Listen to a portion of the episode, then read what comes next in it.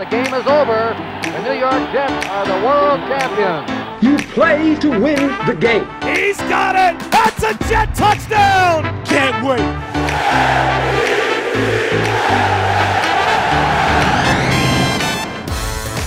You're listening to the official Jets podcast, a Jets 360 production.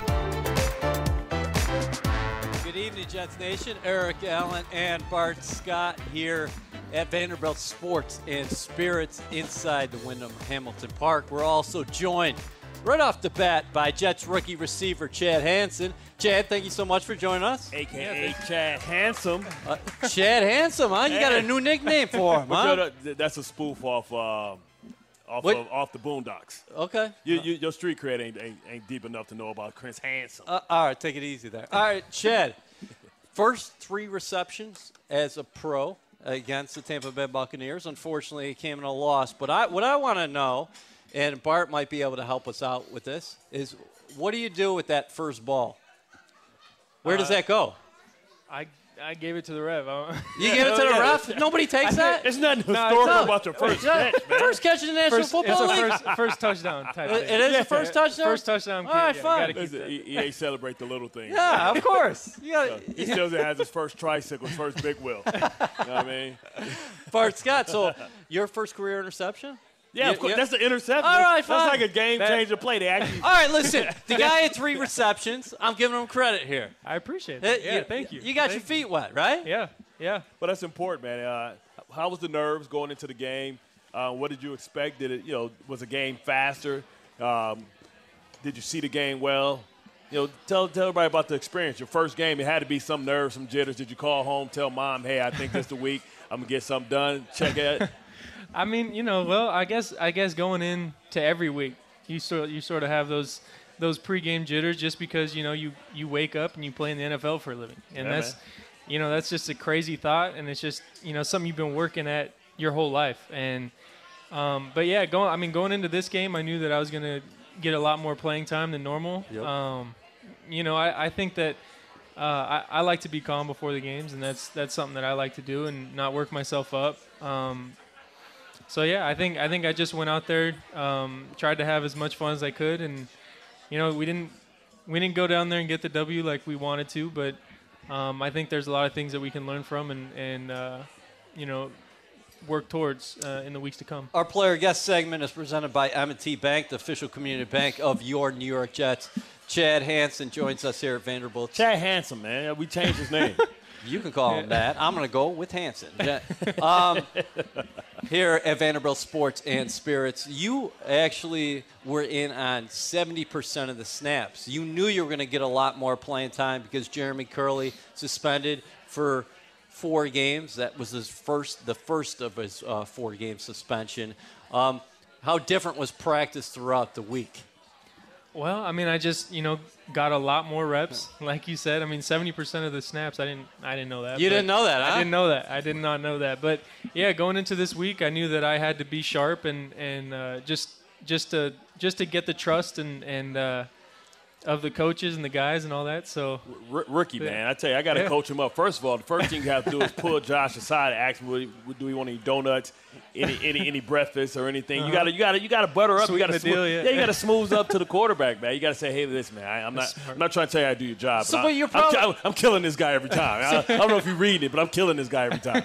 Uh, but you're probably making catches on the practice field, but that's got to go a long way uh, for your confidence now that you were able to take it on the field and actually get a few receptions. yeah, definitely. I mean, that's it's huge for my confidence, and I think it's it's also huge um, for the confidence that quarterback Josh McCown and and all the coaches have in me. Um, you know, I, I think I went out there and showed that I could play, um, and you know, the moment's not too big, and you know, I think I think that's that's a good base to build off of, and hopefully it's just up from here. Now, Kerley was playing predominantly the slot. He also could play outside the numbers. So your comfort level playing both inside and outside. Yeah, pretty comfortable. Yeah. Um, you know, uh, throughout my career though, I was I was predominantly an outside receiver. Um, so that's something that I've had to learn. Being here is being able to play both uh, inside and outside, and I think that's something that's that's come along. And um, you know, I, th- I think it's I think it's been really good to add that to um, my repertoire. Explain to the listeners what the difference is because you talk about being in the slot. You know, you're with a, a with a quicker defender, but Mm-hmm. also he can't really put his hands on you, opposed to being out to a side where you have the sideline. You can get an outside release or inside release because he's usually generally playing some type of leverage. Yeah, it's definitely tough. I mean, the, the coverages are all different um, based on being inside, outside. You you got to know um, you know where the defender is. As as a receiver on the outside, you know the corner is the guy that's covering you. Right. Um, on the inside, you gotta you gotta recognize if it's the safety or if it's the outside linebacker or something like that. So you got to be able to you know read that and um, react off that. And that's uh, you know that's one of the things as, as like you, you were saying earlier. But um, you know the other thing is being able to uh, work in space, work in tight places, and that's something that you got to learn um, being a slot receiver. And um, it's it's it's uh, it's definitely different. We, we see a, a lot of different guys operating inside the slot, sometimes smaller, quick twitch guys. And then you add some height to the position. Mm. So you can use that to your advantage over the middle, don't you think? Yeah, yeah. I think I add a you know a big body, a big target Right. for for Josh um, coming over the middle. I think that's that's a change up to you know the smaller, quicker guys. Is Kerley a guy who's been able to help you make your pro transition? Yeah, yeah, definitely. I mean, all the all the vet receivers, um, but yeah, definitely Kerley. He he definitely helped um, me th- think about the position differently um, because he goes about it differently, knowing that that position is different than the outside. So he he helped me think about it differently. Offensively, Chad, uh, Sunday against the Tampa Bay Buccaneers, what happened? Because we've come to expect the Jets with fast starts. You hadn't trailed uh, at the half since all the way back in week two against the Oakland Raiders. Over the past five games, entering that ball game against the Tampa Bay Buccaneers, you had not trailed at any time during mm-hmm. the first half. So, what happened against the Bucks that took you guys out of your rhythm early? Yeah, well, I mean they're they're a good team, you know, but I think I think we were just a little bit stagnant in offense, and that's that's something that we gotta clean up, and, and definitely the penalties. That's that was that was a huge uh, factor in this game, and um, you know the coaches addressed that, and that's definitely something we need to clean up. Enough of the uh, the downer stuff. No, how, how you how you approaching your your bye week? This is your first bye week. You know, you're from the from the West Coast. Are you going to go all the way back to to the West Coast? Are you going to you know explore New York as you know you're a new um, bachelor here in New York, New York City? Know, a lot to explore for a young bachelor like yourself. You got the Knicks games going on. You got the the Nets. How's your experience? Well. How's your bye week going to be, and, and what do you anticipate doing and learning, or how much work is going involved? Well, I'm I'm definitely going back uh, to the West Coast. Oh, Gotta- nice. Yeah, I got to hang out uh, there, see the family. Ah, no, not really. Just, you know, got to go home, recharge the batteries, uh, get away a little bit. Um, I think that's that's what I've been told is is what the bye week is for. Yep. Um, you know, be able to recharge, um, not get totally away because we have a game coming up in a couple weeks against a really good Panthers team. But um, you know, just being able to get away, uh, hang out with family, and um, you know, relax a little bit. What was that Cal atmosphere uh, experience like, I should say, at Berkeley? Because, yes, I don't even want to talk about the field just yet. What about your studies and how demanding it was going to a place like Berkeley? Oh, it's extremely difficult. I mean, it's it's the classes are are extremely difficult. The uh, you know everything that everything has to be. You have to give 110 percent in everything, and it's it's it's really tough. I mean, because you'll have practice, but you know that you have you know a midterm and, and essays that you have to write after that. So um, you you really do have to put your full effort into. Um, all the all the studies and not every, every all the classwork that you do. So it, it was it was now you took tough. universal studies, correct? universal. No, I- tell, tell them what you majored in.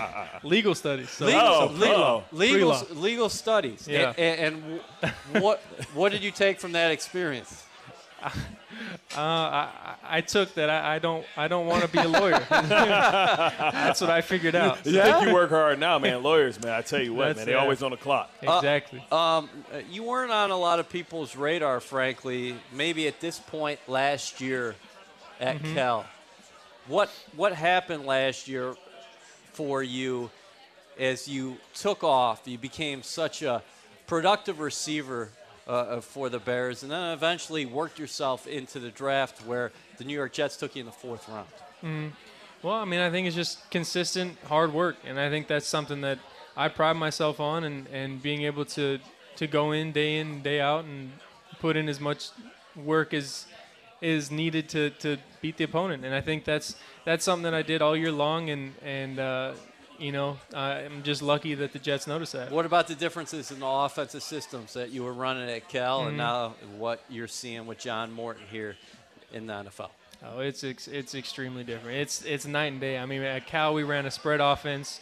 Everything was hand signals. Uh, you know, you, but but here it's you know sentences, two sentences long, and you got to you got to be able to decipher um, what your route is, where you're supposed to line up, and and all that different stuff. So it's it's really different, and it takes takes time. It definitely takes time. You bring, you bring up an interesting point because you know everybody's talking about. It used to be that the college, um, you know, college game was a feeder program, but, but it seems now that college is kind of just concerned with college. You know, they're not Yeah. really um, concerned with developing you to the next level. You know, how was that transition? Because when you talk about, you know, a lot of times, you know, the, the viewers they see the the offense go up to the line of scrimmage. The quarterback goes through the cadence, then looks to the sideline, and the coach is pretty much doing the thinking for you. But in the NFL, you have to read. You know, sometimes if the if the safeties rotating down to, if you have the one-on-one coverage, if you have the side adjustment, and the man read. So, how long did it take you to really understand and, and be able to get caught up to speed? Because you know, like you said, your offense in college wasn't uh, pro-style offense. It definitely takes some time, and that's one thing that they tell you when you get here is it's going to take time, and you're gonna you're gonna have to put in the work because it's not gonna it's not gonna come easy to anybody, and that's I learned that. It, I figured that out pretty early, but um, you know I think I'm still learning um, you know different ways to do things better and, and being able to um, pick up on new things that that the older guys uh, do well, and I, I'm just trying to pick up on that. Did it help be in the same boat as ArDarius Stewart, the rookie out of Alabama, was drafted one round before you in the third? Yeah, definitely. I mean, we were able to to help each other out essentially. I mean, it was it was definitely hard for both of us, but you know, we we knew we were going through it together, so um, we were able to help each other out, and and uh, and yeah, I think we're here because of that. Your quarterback at Cal was Davis Webb, cross Yeah. town over Cross there playing for the Giants, the backup Maybe Quarter- play, maybe playing pretty soon. backup quarterback. well, what can you tell us about your relationship with uh, Davis and why you became his number one target at Cal? Well, I mean, he only he was a graduate transfer at Cal, and, and so he was only there for uh, like six months. But in that short period of time, we became really close, and then him coming here or him going to Cal, he knew that, or we knew that we had to become close if we were going to be successful, and he knew that he needed me to get where he wanted to go, and I and vice versa. So uh, we we definitely have. we definitely had a great relationship, and we still have a great relationship. I, you know, go out and hang out all the time. Uh, how is he adjusting to life in the National Football League? I think pretty well. Yeah? pretty well. I, yeah. I think it's a little bit difficult. I think it's a little bit more difficult for him right now, being that you know his team is is you know not not living up to expectations, and he's the quarterback, so he's the guy that that they're calling for. You know, the most popular person on the football team is the backup quarterback. And you, know, I don't know. I'm, I'm looking at that team across town, and I don't know if he wants to step in in that type of situation. It's a tough situation to put a young quarterback in with so many injuries. You know, not the support of a of a, a strong running game, not to support a, a complement of a healthy offensive line. Right. You know, that that's a tough situation to put him in. You, my friend, you have a great opportunity. Yeah. And you, what does a successful three weeks, you know, look like? You know, while Kerley's away, what what do you hope to get accomplished in these three weeks? Uh, so that when you do come back, you still can be worked into the offense. I mean, you know, just get three wins. Really, I mean, just do everything that I can. Well, I'm saying for you. I know Yeah. the wins are one thing, Yeah. but we have our team goals and we have our individual goals. For you, these next three weeks, what do you want them to look like? Would you, you know, Josh McCown, would you like to get a couple more balls thrown your way? Maybe Mm-hmm. some plays designed for you. And um, if so, you know, what does a successful three weeks look like? Yeah, definitely. I mean, I think I, I as a receiver, I want I want You- as many. You got to know- pound your chest, Yeah. man. Come on now. I'm trying to help you out. Exactly. Get I him mean, the ball, Josh. He'll take you out to lunch, I promise. I mean, yeah, exactly. I just I, I want to be able to go out there and be someone that he can trust and know that when he throws the ball, in my direction, I'm going to come down with it. All right, And so just don't keep the ball after any reception across the middle of the field, okay? So That- disrespectful. You know, Yeah. but but Did you keep the? you- Yeah, he kept the balls he caught in warm up too. Jesus Christ. good things happen to people who come here on Inside the Jets. So watch out for Chad Hansen in the weeks to come. Enjoy Chad Handsome. enjoy your trip back to Cali. Going back yeah. to Cali. Oh, yeah. uh, and we're going to come right back here on Inside the Jets. The voice of the Jets, Bob Wischusen, will join us. All right, we're back here at Vanderbilt Sports and Spirits inside the Wyndham Hamilton Park. Eric Allen alongside Bart Scott, and now the voice of the Jets, Bob Wischusen, joins us. Thanks so much Man, coming Jesus up. Christ. Take it easy. Take it easy. We are streaming Put your live drinks on down. NewYork Put your Jets.com drinks down and and clap for the man. Nah, that's Yeah. that's the response I normally get. Shoes. Yeah. Uh, how many years is this for you now, as far as play-by-play of the New York Jets? 17.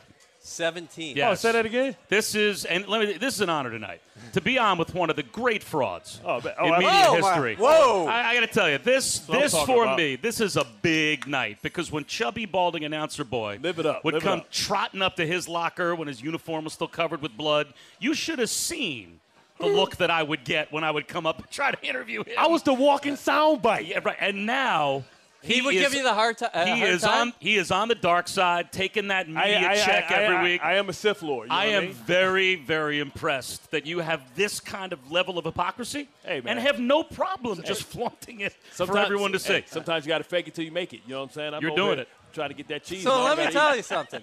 Bob Wischusen has a very difficult job on game days because, yes, you and Marty, it's old hat, old school for you guys calling the game.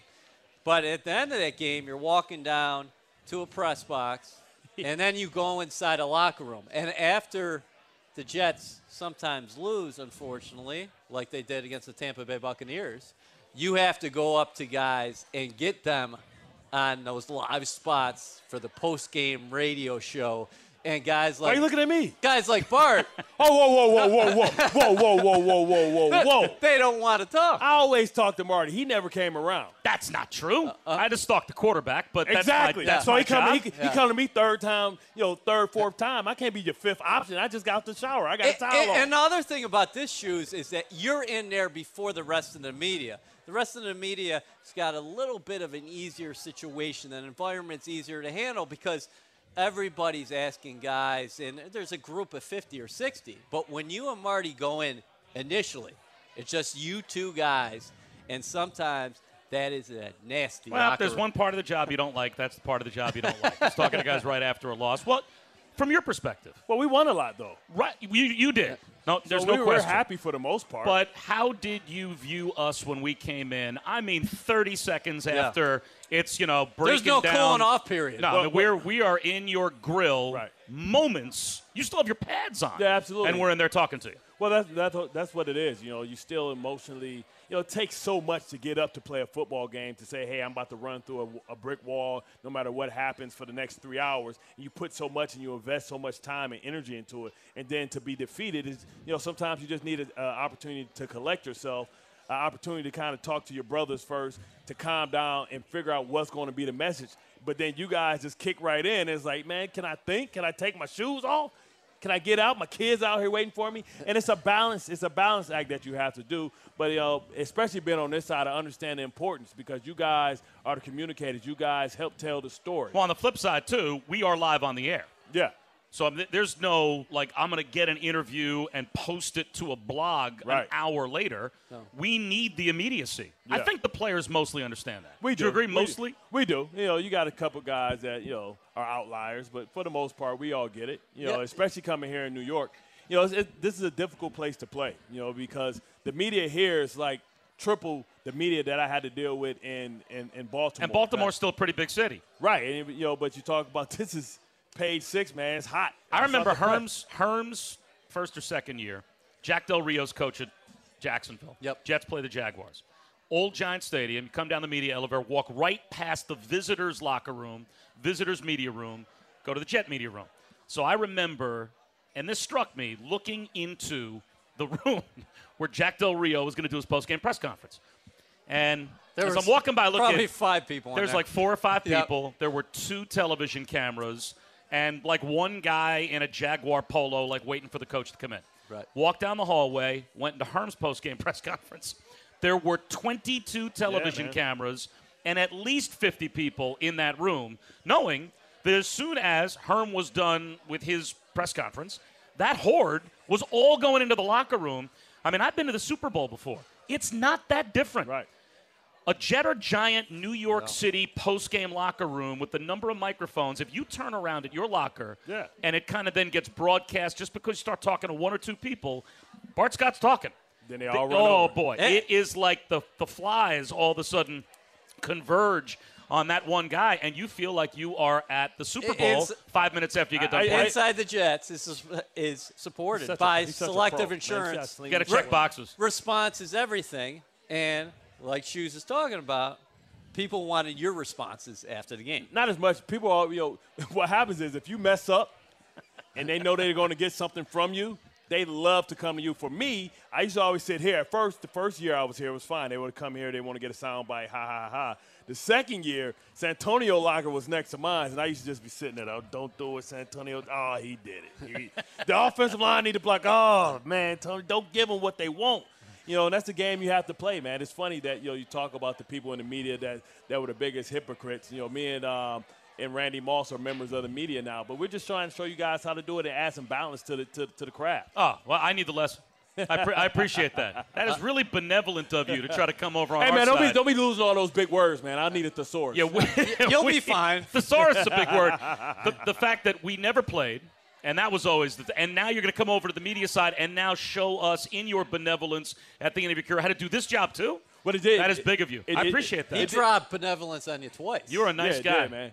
Now, um, Bob Schusen has a lot of experience with this very show. Yeah, because man. inside the Jets, you hosted for how many years? 15. Oh man, I took your job. Fi- I'm sorry. 15 years. No, man. yeah. You know, man. F- 15 years. And I've got kids getting set to go to college. Thanks. Oh man, listen, man. Listen, Swiping the paycheck. I, I love your voice. You know, you talk about people that have great voices. You should do some voiceover work for like Pixar or something like that, man. I, I, you, you you can give the world so many more gifts, man. You have one of the great voices. You, James Earl Jones. And, uh, Wow. Whoa. Yeah, Me, man. Darth Vader. Keep yeah, going. man. I'm telling you, man. I, I've- His I- head's not going to fit through the door on the way I- out. James Earl Jones, what are you going to drop a maybe Morgan Freeman on you? Yeah, he can, he can be in that group. He can be in that group. Right Okay. now, uh, right now, the, my claim to fame is if you call the Jet Complex, I'm the voice of Hold. Yes. yes, you are. That, for me, that's as good as it gets. Hey, that's where you start, man. You Yeah. start there, man. Where you can, we can finish in Pixar.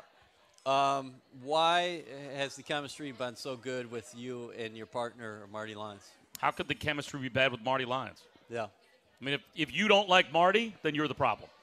So the chemistry will never be a problem with Marty. I mean, How- he's as good a guy as there is. Uh, you guys are. We have a great time together. you have a great time, but you're close personal friends as well. When he suffered a stroke in the summer and he wasn't in the booth with booth with you during the preseason, uh, how difficult was that for you? Well, you're just worried about him. I mean, Yeah. once I knew he was okay, that was fine. But and he called it. I guess other people called it a mild stroke. And I, people would ask me what happened. It's a mild stroke when it doesn't happen to you. Right. Happens to you, it's a stroke. You get a stroke.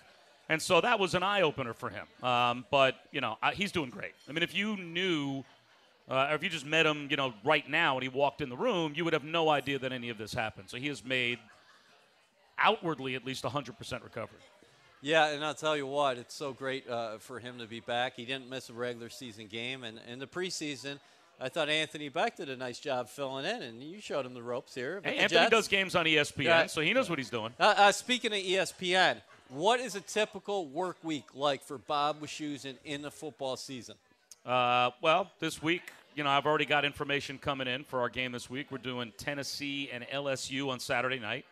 And Yeah, so some no- interesting storylines Oh, there with yeah. Tennessee just dismissing yes, Butch Jones. Yeah, the fire in the dumpster gets bigger and bigger every moment there. long so, overdue. Yeah, so, uh, yeah, but, you know, normally it's travel Thursday. Right. Meetings Thursday night, meetings all day Friday, college game Saturday, run to the airport, fly to wherever the Jets are, do the game Sunday, fly home with the Jets. But- but that's kind of the standard week. You, you talk about that like it's easy. Sometimes it's not easy getting to a Jets game. Nobody wants to hear me complain about my job. Um, so is it Saturday night this week? This week, Saturday night, because we have a bye. So, oh, that's right. So I don't have to get to Uh, a Jet so- game. Normally, it's a noon or 3:30 game because you're racing to get to whatever flight gets you to wherever these guys are, whether it's back here or on the road. Right. So that will be nice for you this weekend. You'll be able to spend some time with your family on Sunday. I will reintroduce myself to my children. And you have a few children. I've got more than yeah, I've got a handful, literally, literally a handful. Uh, sh- shoes. What were your expectations uh, expectations for this Jets team entering the 2017 season? Well- and, and what do you think of where they stand now at the bye? I think my expectations have basically colored how I've looked at every game this season, including yesterday.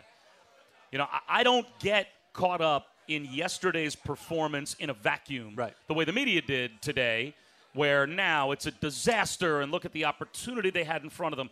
I've tried to look at this wide angle lens since the start, and to me, I am thankful as the broadcaster.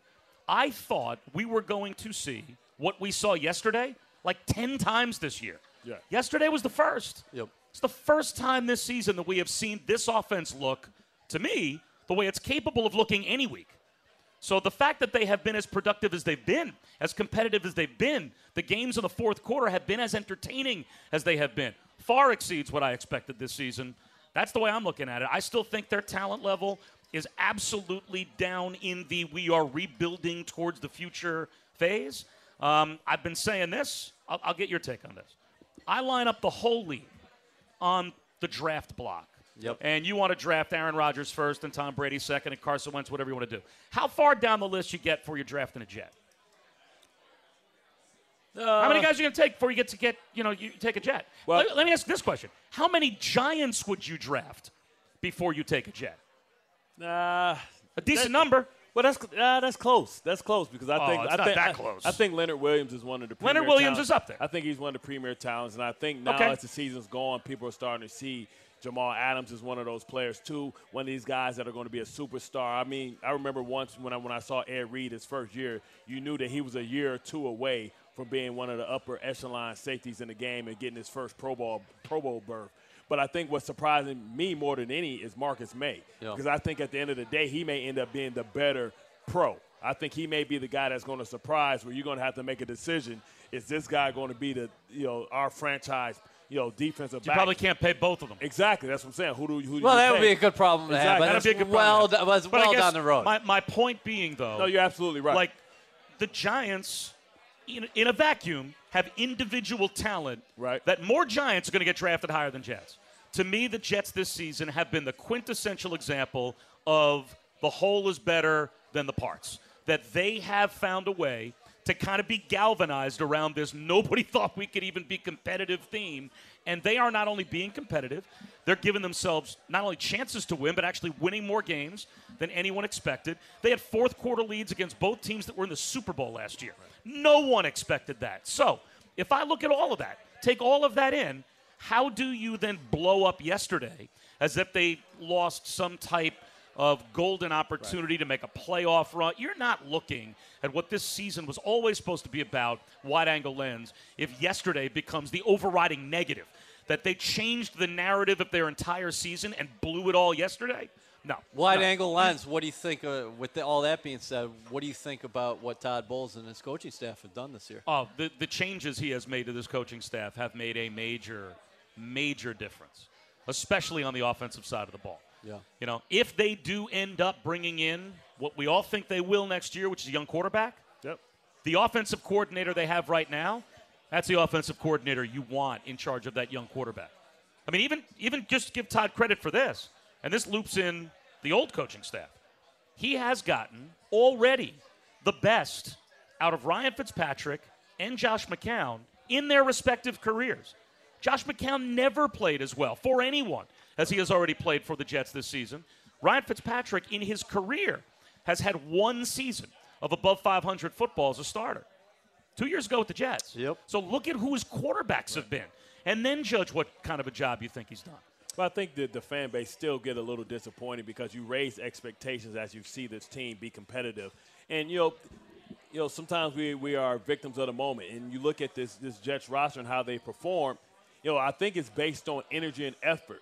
And I think what was disappointing yesterday was the effort didn't seem it was, it was the effort, but it, it wasn't the next level passion. It wasn't the enthusiasm. You know that you that, that I have become accustomed to seeing Yeah. throughout Just didn't year. seem to have the juice, right? Exactly, and the the going forward, how does this team take that type of enthusiasm and juice to the road on the road? We've seen it. You know, sometimes you have to manufacture it on the road because the crowd is against you. So you either have to make them the, the, the us against the world, but who's going to be that guy offensively? Because I think defensively, even though they didn't have the extra enthusiasm, I still think they performed. I think they just got tired, and I think they didn't make the plays that they needed Well, let me to make. let me go somewhere with you that obviously I shouldn't know anything about. Mm-hmm. You know about it. I don't, but this is what I think I see that the Jets have to be at their absolute optimum level every single moment of every single game in order to win. I mean, when they have played their absolute best for the most part, that's when they've won. Even when they've been at their best, it's just getting competitive and then losing games late. No team does that. No team goes 16 games at their best all the time. Sure. But teams that have a different level of talent, the Eagles, who right now everyone is putting in the Super Bowl, they had to kick a 61 yard field goal at home at the gun to beat the Giants. That's right. They barely beat the Chargers. Uh, the Patriots were down 14 to the Jets. They've had five wins by one possession. So to me, that's where the talent difference comes into play, where you've got teams that don't play their best, find a way to win, because at some point they've got guys that can make a play and rise above the fact that they are not at their optimum level all the time. The Jets can't have any sag, you know, in any way in their effort level. Yesterday they had a sag, and they lost a really bland-looking game. because it's about making the, the necessary adjustments. And Mike Smith made the necessary adjustments. And, you know, he was my linebacker coach with the Ravens, and he found something in their protection, and the Jets didn't really make the corrections until it was too late. That's why he kept seeing the free runners getting to Josh McCown after they only had. So how much of that was on the offensive line yesterday, and how much of that was on other guys, either tight end or backs in protection, adjusting to those schemes? Well, that's, that's just on scheme, and sometimes you have to, you know, adjust as the game goes. The game is more about adjustment. I would like to see them, you know, we call it 5-0. You know, our five, one, two, three, four, five is going to take their five. But what happens is when they bring in the linebacker, Yep. then that's really six, and that's where the smoke and mirrors comes in. I would like to see them turn to protection. That way you can see these guys sneaking in the middle in the A gaps. You know, the A gap is the easiest way to get to the quarterback because even if you have a running back offset, it's hard for him to get there because you can't really cut the linebacker because as the linebacker comes, you cut him, he's going to fall right into the quarterback's knees and you, you're going to jeopardize your quarterback. You really don't have the angle to come across in front of the quarterback and stop the stop the stop the run because he's coming in a straight line, so he'll run through you. So it's about making the necessary adjustments. W- What I would have liked to have seen the adjustment, I would have liked to see when when an offense is struggling, Yep. you have to change the tempo. So I would have liked to see them hurry up the pace, go to no huddle. You saw it late in the game, but you see it all the time with Ben Roethlisberger. Nobody has has you know beat me more, taken more from me than Ben Roethlisberger and the Pittsburgh Steelers. Whenever Ben is struggling, two minute offense. Let's go. Let's get in the rhythm. Let's speed up the pace. And they just seem to go at that same pace, expecting a different result. Yeah. But Yeah. uh, it, sometimes it also takes two and three Bart Scotts to get Ben on the ground, as opposed to one Bart Scott to get a Josh McCown on the ground. Yeah. Tampa's got a couple of Bart Scott kind of linebackers. Well, that's that's what I was going to say. you know, Lavonte Uh, David, my- Kwon Alexander are those kind of lo- undersized, sideline to sideline missile kind of guys. Those guys are tough to defend in blitz games. Three things happened on uh, Sunday. I, I thought the Jets obviously were losing the battle up front. The line was losing the battle. Their See, but is it individual what- matchups. Lavonte David was fantastic, and for the first time all season, you saw Josh McCown never get into a rhythm over the course of 60 minutes. He, he, he, he never seemed comfortable yesterday. until they sped the tempo up, Yep. but it was too little too late. Right. Because when you change the tempo, then what happens is you get predictable defenses from the defense because the coach really can't change in and out personnel. Can't get a call in. Right, he can't get a call in, so they go to their safety calls, and their safety calls are usually a, a, a, a man-to-man zone or some type of zone where everybody can see, and then you can go into the personnel. When you think about the personnel that the Jets have in Seferian-Jenkins, no matter if he's attached to the line of scrimmage or you remove him from the line of scrimmage, those those pass rushers and those blitzers only got about six good plays in them before they start huffing and puffing, and then you can't really go with that. So you have to put them back on your heels. What happened yesterday, I feel like Tampa dictated the pace of the game to the offense and, and not the other way around. And, and they slowed it down offensively too. That's what we were talking about qu- coming four, in. Yeah, four quarters, man. I felt like I was watching Princeton play basketball. Right. I work, 20 passes before you shoot. I work with Brock Huard. He was Peyton Manning's backup, college football wise. Every What a, and what a great what a great job. by Uh, way. Right, holding the clipboard for Peyton. Oh, what a great I mean, job. how good is that? So That's he said that nothing screwed with Peyton more than two linebackers up in the A gaps with 10 on the play clock. Yep. Because he wanted play clock down all the way as far as he could take it. Can I get these guys to tip their hand? Can I diagnose what they're in? I've got 10 plays I can go to. Yep. I'm going to pick the right one. And it wasn't so much that he didn't know where they were coming from, but with 10 on the play clock or less, do I have enough time to get my protection lined up? Can I communicate to those five guys what I need to get across to them when now I've got nose guard or maybe like a like a zero one technique Right. and two linebackers in the A gaps? Absolutely. He was never, and obviously this is not something Peyton Manning was ever going to say as a player, Yeah. but he did say behind closed doors to the guys in Indy. I wonder why more teams don't do that. I wonder why more defensive know we did. We- coordinators we don't all see all the time with Rex, Yeah, and you all- all, all the the time. time. Because why more defensive coordinators don't see how those two guys on either side of the center are going to screw with what I want to You do. you got another se- segment in you? no, I'm leaving. Yeah, he's You- out of here. you're man. leaving? No, I'm out of here. His course light is almost out of No, here. no. Listen, We're, gotta- uh, we might keep him on for one more segment. We'll come right back. no, he's going home, man. He's got to go see his handful of kids. All right, outstanding show tonight. If you've missed the beginning, subscribe to the official Jets podcast and catch Inside the Jets in its entirety in the podcast app, NewYorkJets.com and SoundCloud. We're joined this week by Hall of Fame running back and former Jet LaDainian Tomlinson as he take, talks a little bit about his time with the Jets, as well as well as how it feels to wear that gold uh, jacket. LaDainian Tomlinson, of course, inducted into the NFL Hall of Fame last August. Eric Allen alongside Bart Scott and the voice of the Jets, Bob Wischusen. Uh, one quick note before uh, we talk a little college football with Bob and look at what the Jets have remaining after the bye is this is uh, Robert's last show with us tonight, who's uh, on the controls over here in the corner. You're not seeing him, Uh, him at home, but please, out, everybody Rob. here at Vanderbilt Sports and Spirits, give Robert a great round of applause. Also, Brittany's back in New York City. She does a tremendous job every week. And fortunately for us, she's not going anywhere, as far as I know. She bet not. All right, Shoes, uh, when you look at the Jets schedule, um, what do you think after the bye? Uh, Carolina's coming to town, and then the Kansas City Chiefs. Teams that are desperate for wins. I mean, Yeah. now now once we get to Thanksgiving and later, Bart knows this. Money time in the NFL. Dash for the You know, cash. that's exactly call right. And now you're trying. It's a race. I mean, Herm always used to call it a race to ten. Get to ten. If you get better than ten, you know you're in. Now you're talking about byes. You're talking about home field, division titles. But now you're going to get a lot of teams that are going to be trying to do whatever they can to inch their way to that tenth win. And uh, and the Jets have a bunch of them on their schedule. This uh, Carolina offense is not prolific by any means, but uh, Cam Newton can get it done on the ground. Defensively is where they make it happen, Bart. They, they remind me of, of all the Raven teams I were on. It's nothing flash about what they do, but they will beat you up Yeah. physically, mentally. I mean, they're aggressive right off the bus, and you know it's going to be tough because they're going to challenge your manhood. And it's one thing to break somebody mentally, but uh, to break somebody physically, you know, it, it's tough to do. But they they thrive on that. They're a physical football team.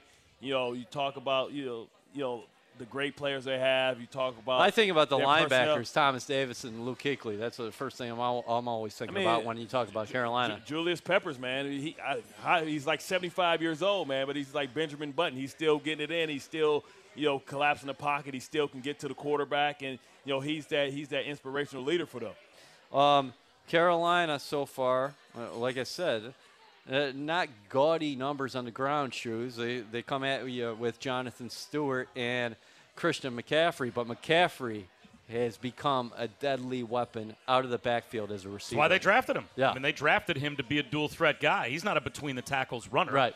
He's Danny Woodhead. He's Rex Burkhead. He's one of these guys that you are going to try to get on a matchup. How and he is a matchup nightmare. And so, yeah, I mean, how would you defend him?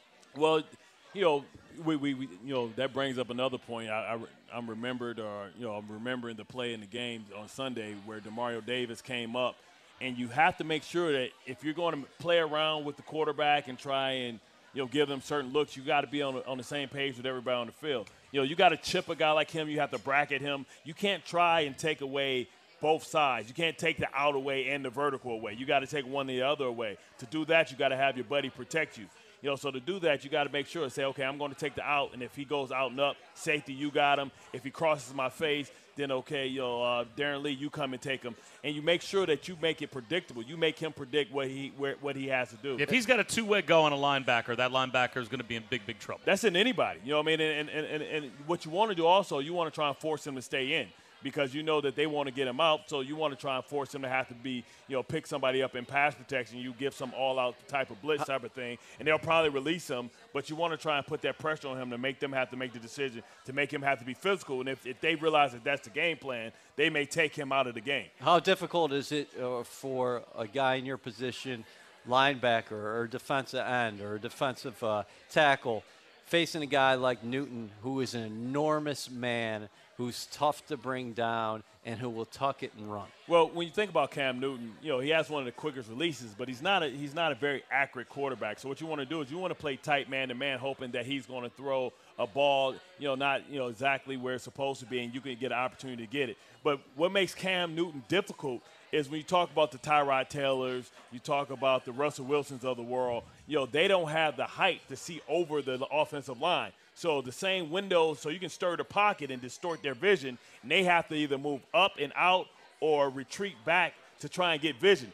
Cam can sit in the pocket and still see over the defense Yep. to still deliver the ball. So that's what makes it a lot more difficult. But with that being said, is he believes in his physicality and his physical gifts, so he's going to hold on to the ball. So it's going to be opportunities for guys to get the ball out of his hand, much like Ben Roethlisberger. You have to make sure that you attack his throwing arm because if you don't attack his throwing arm, then he's going to throw the ball even if you're taking him to the ground. The shoes, a real challenging six game stretch to end the season. Like I mentioned, Carolina, then Kansas City, who was a complete balanced football team coming to MetLife Stadium, followed by trips to Denver, trips to New Orleans. A New Orleans team like we haven't seen in Yeah, who years. saw this coming? They pound you. Yep. Uh, with Mark Ingram and Alvin Kamara is taking the NFL by storm. And then you host the Chargers on Christmas Eve, Hey, and, look- and then you're in New England. Uh, to me, again, this goes back to what I talked about at the start. Yep. Why I have looked at this wide angle lens from the beginning. Back in April, everyone said, How many wins do you think the Jets will have? Know, three, four, five, somewhere in that range. But if they win a few, they'll probably win them early. Well, look, they got Buffalo. They've got Cleveland. You know, they've got some games at the beginning that they feel like they can win. Then they won them early, and then all of a sudden it became a completely warped set of expectations. And we got to get out of here. We'll see you next week. He'll be back I next week it. to finish his thought.